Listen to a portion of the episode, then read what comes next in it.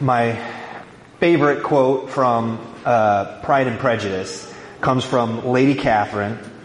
She says, if you are speaking of music, it is of all subjects my delight. There are few people in England, I suppose, who have more true enjoyment of music than myself, or a better natural taste. If I had ever learnt, I should have been a great proficient. And I thought, well, that's interesting. Um, you know, Lady Catherine was someone that uh, talked a lot, always talked, and she didn't let her lack of experience or knowledge slow down uh, what she was saying at all.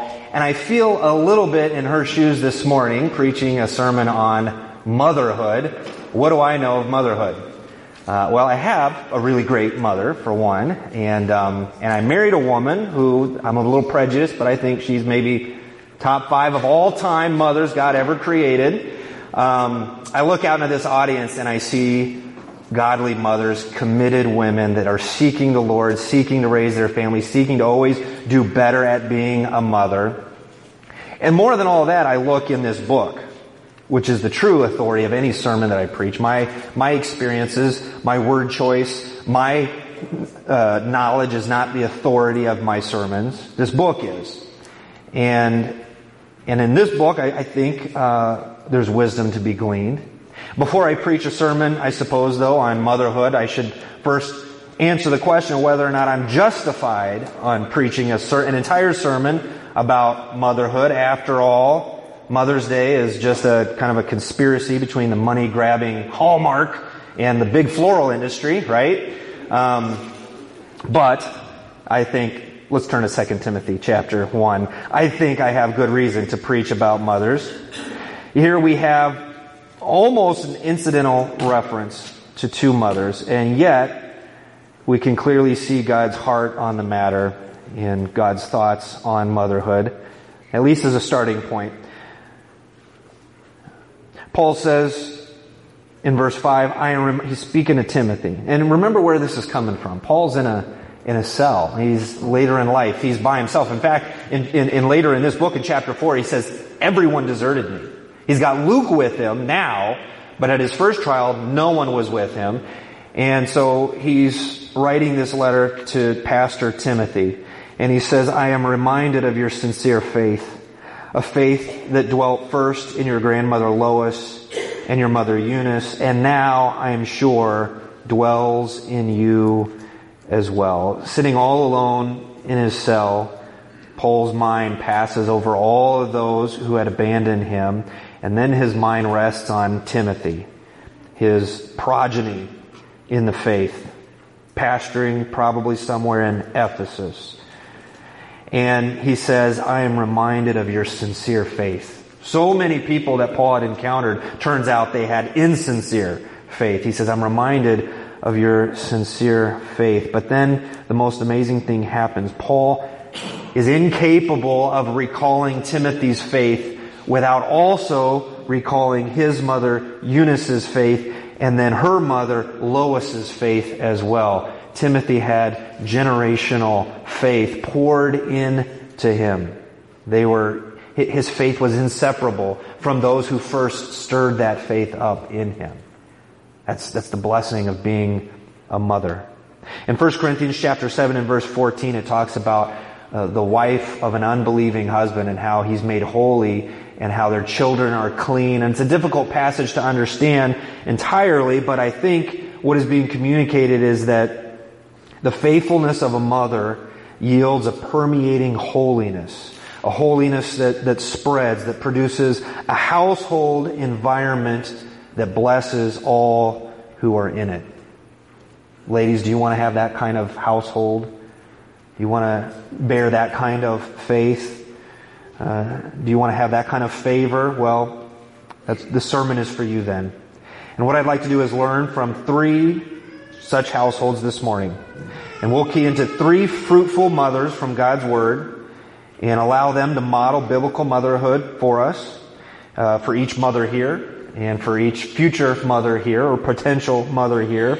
And with each mother that we look at in Scripture, we'll put up two motherhood responsibilities um, two qualities that are life changing uh, motherhood attributes that are sure to yield that permeating household holiness that we read in 1 Corinthians 7 and sure to produce the fruit of faithfulness that we see was so effective in Timothy's life as well. So, a lot of mothers to choose from. We're only going to choose three. And for the first one, I invite you to turn back to 1 Samuel chapter 1. 1 Samuel chapter 1 for our first mother.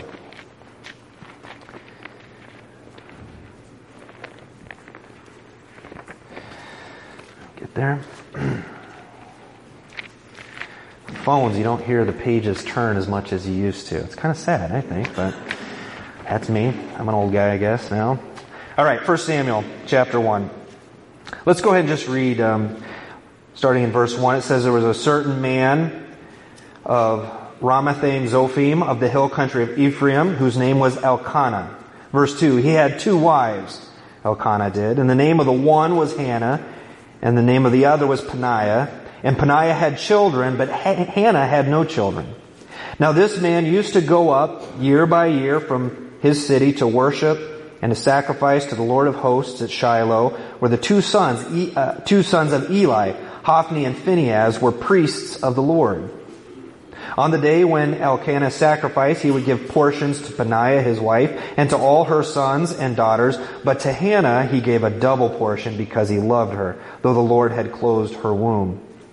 And her rival used to provoke her grievously to irritate her because the Lord had closed her womb.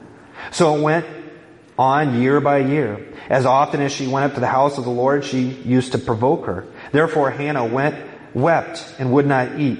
And Elkanah, her husband, said to her, Hannah, why do you weep? Why do you not eat? And why is your heart sad? Am I not more to you than ten sons? After they had eaten and drunk in Shiloh, Hannah rose. And now Eli the priest was sitting on the side beside the doorpost of the temple of the Lord. And she was deeply distressed and prayed to the Lord and wept bitterly. And she vowed a vow and said, O Lord of hosts, if you will indeed look on the affliction of your servant, and remember me, and not forget your servant, but will give to your servant a son. Then I will give him to the Lord all the days of his life, and no razor shall touch his head. And as she continued praying before the Lord, Eli observed her mouth. Hannah was speaking in her heart. Only her lips moved, and her voice was not heard. Therefore, Eli took her to be a drunken woman. And Eli said to her, How long will you go on being drunk? Put your wine away from you. But Hannah answered, No, my Lord, I am a woman troubled in spirit. I have drunk neither wine nor strong drink, but I have been pouring out my soul before the Lord. Do not regard your servant as a worthless woman, for all I have been speaking out of my, uh, for all along I have been speaking out of my great anxiety and vexation. Then Eli answered, Go in peace, and the God of Israel grant your petition that you have made to him. And she said, let your servant find favor in your eyes. Then the woman went her way and ate, and her face was no longer sad. They arose early in the morning and worshiped before the Lord. And when they went back to their house at Ramah, and, and, and went back to their house at Ramah, and Elkanah knew Hannah his wife, and the Lord remembered her. And in due time, Hannah conceived and bore a son, and she called his name Samuel, for she said, I have asked for him from the Lord. So the first uh, attribute we see here, I think this is interesting. You know, this is the book of Samuel, first of all. And, and likely, it seems that Samuel wrote it. Samuel wrote two volumes chronicling the establishment of Israel's monarchy and how God uh, used Samuel. He chronicled how God had used Samuel in the combined roles of prophet, priest, judge, and he recorded all the exploits of how God had greatly used him to preserve and establish a godly nation. And in this chronicling of his life, Samuel was convinced that the true story began with his faithful, heartsick, holy mother. And the first fruit bearing quality that leaps off this page to me is that of prayer. Prayer. Do you think Samuel learned something about the power of prayer and the faithfulness of God? I mean, obviously this impacted his life. This is the first story he tells about his life is I am a product of prayer. In fact, his name means um, heard of God. Every time she named him, basically answered prayer. And every time Samuel heard his name spoken, he would be, be reminded, I'm here because I had a mother who prayed for me. Women, are you praying for your children? Do your children know that you are praying with them? Do you pray over them? Do you pray for them? Are you women of prayer? Um, that's the first foundational quality in godly motherhood as you pray for your children. And uh, my brother-in-law, uh, his daughters are out of the house, and he told me, he said, Ryan, you think you pray for your children a lot when they're little. Just wait till they leave the house. You pray for them even more. And so this mothers praying for their children never stops. It continues. Prayer is the first quality of a godly woman that is seeking the Lord and seeking to be a woman of God. The second one that I see here is sacrifice. Um, look at verse 21. The man Elkanah and all his house went up to offer to the Lord the yearly sacrifices and to pay his vow. But Hannah did not go up, for she said to her husband, As soon as the child is weaned, I will bring him, so that he may appear in the presence of the Lord and dwell there forever. Elkanah, her husband, said to her, do what seems best to you. Wait until you have weaned him. Only may the Lord establish his word. So the woman remained and nursed her son until she weaned him.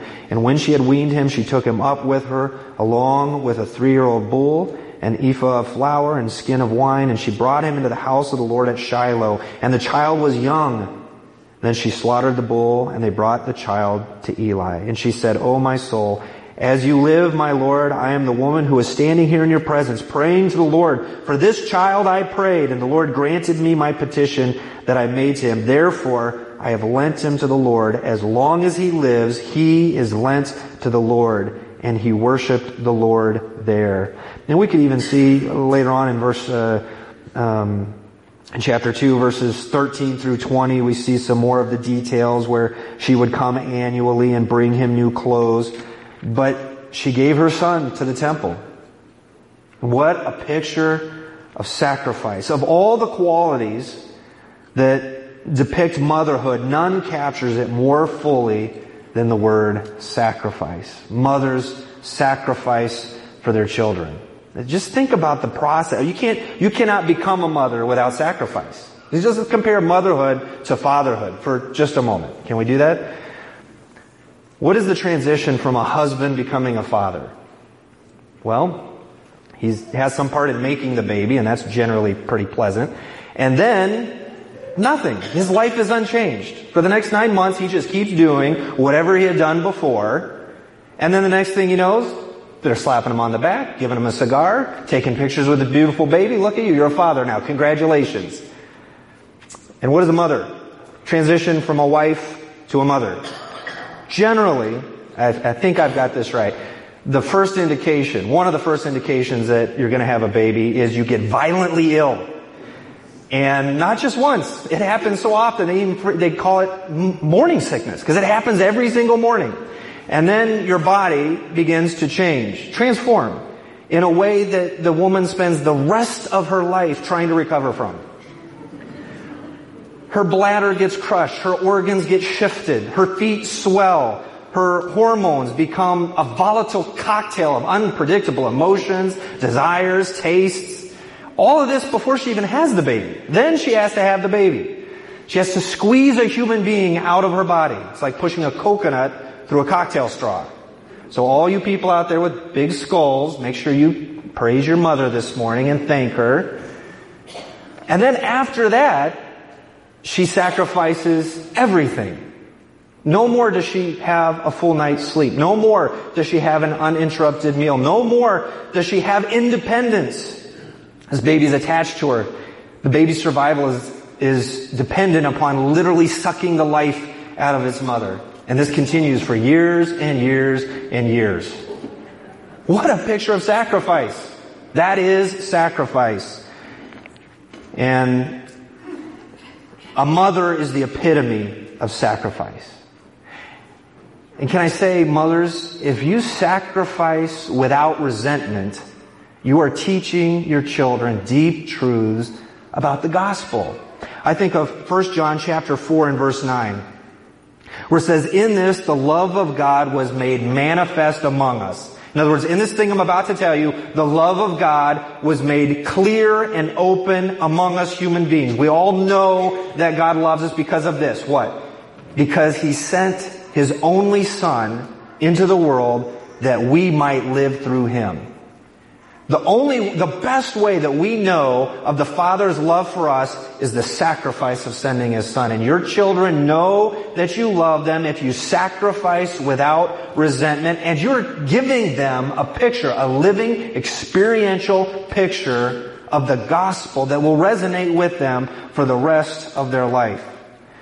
Your sacrifice does not go unnoticed. God notices. And He's proud of you.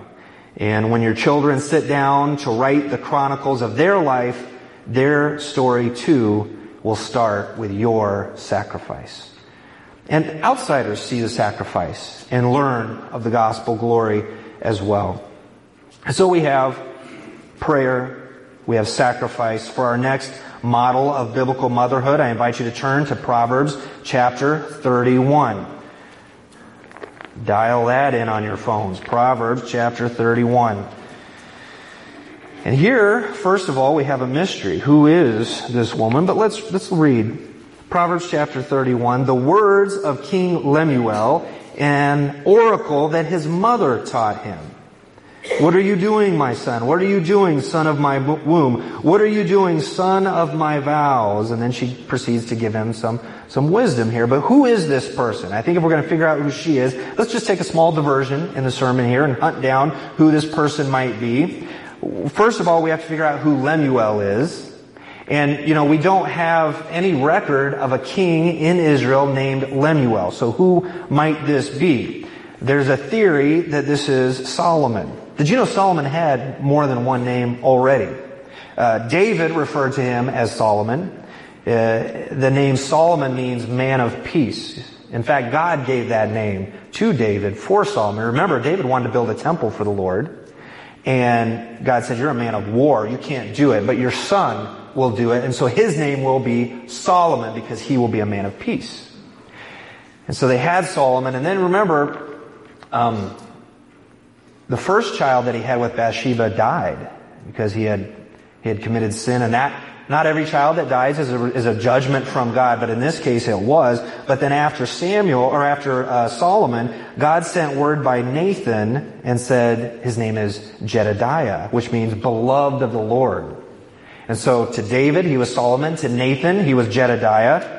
Um, in Ecclesiastes, we're pretty certain that is Solomon. He is, his name is Qoheleth, which means preacher or assembler. Think about someone that assembles all the proverbs, or he would assemble people and they would come and hear him speak. And so there you have a third possible name. And then in this passage, perhaps this too is Solomon. And his name here means devoted to God. Perhaps this was Bathsheba's pet name for Solomon beloved, uh, devoted to God. So maybe that's the case. We don't know for sure, but what we do know is this. We see a third quality, quality here of a godly mother, and that is wisdom. We see wisdom. What we know for sure is whoever this is, maybe it's Bathsheba, whoever it is, her words of wisdom stand alongside the greatest collection of proverbs ever assembled.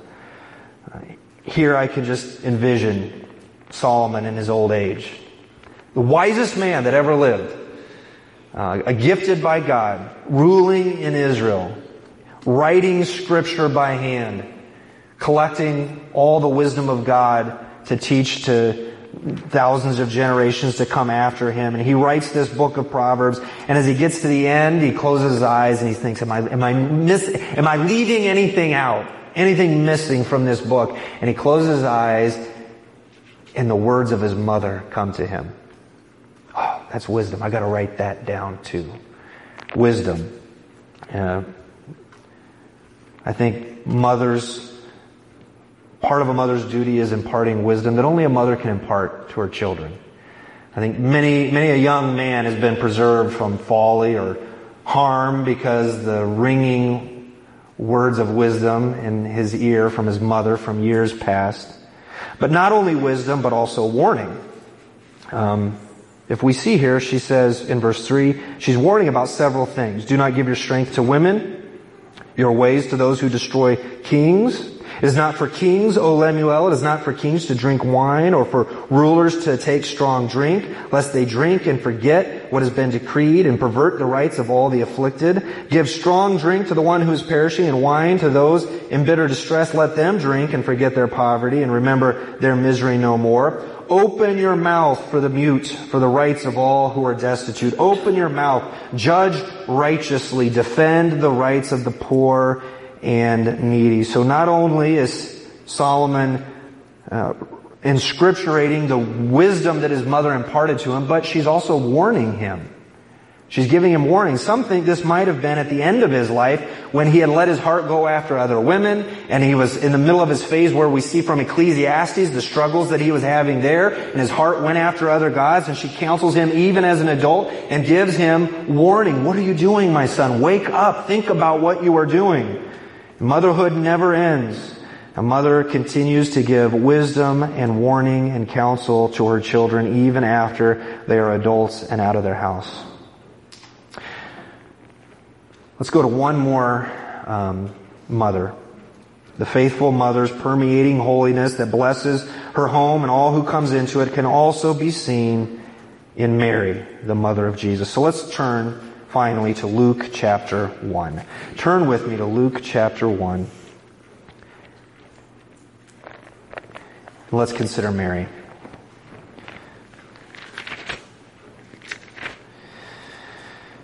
Luke chapter 1 verse 46.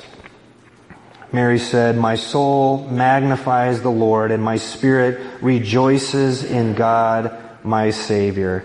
The Magnificat, the spontaneous worship of Mary, forever inscripturated for us to learn from. And here we see the fifth quality of a godly mother, worship. Worship. She spontaneously worships, and the first thing she says is, My soul magnifies the Lord, and my spirit rejoices in God, my Savior. Do your children see you worship? And, and here we have worship kind of defined. Magnifying the Lord and rejoicing in God, her Savior.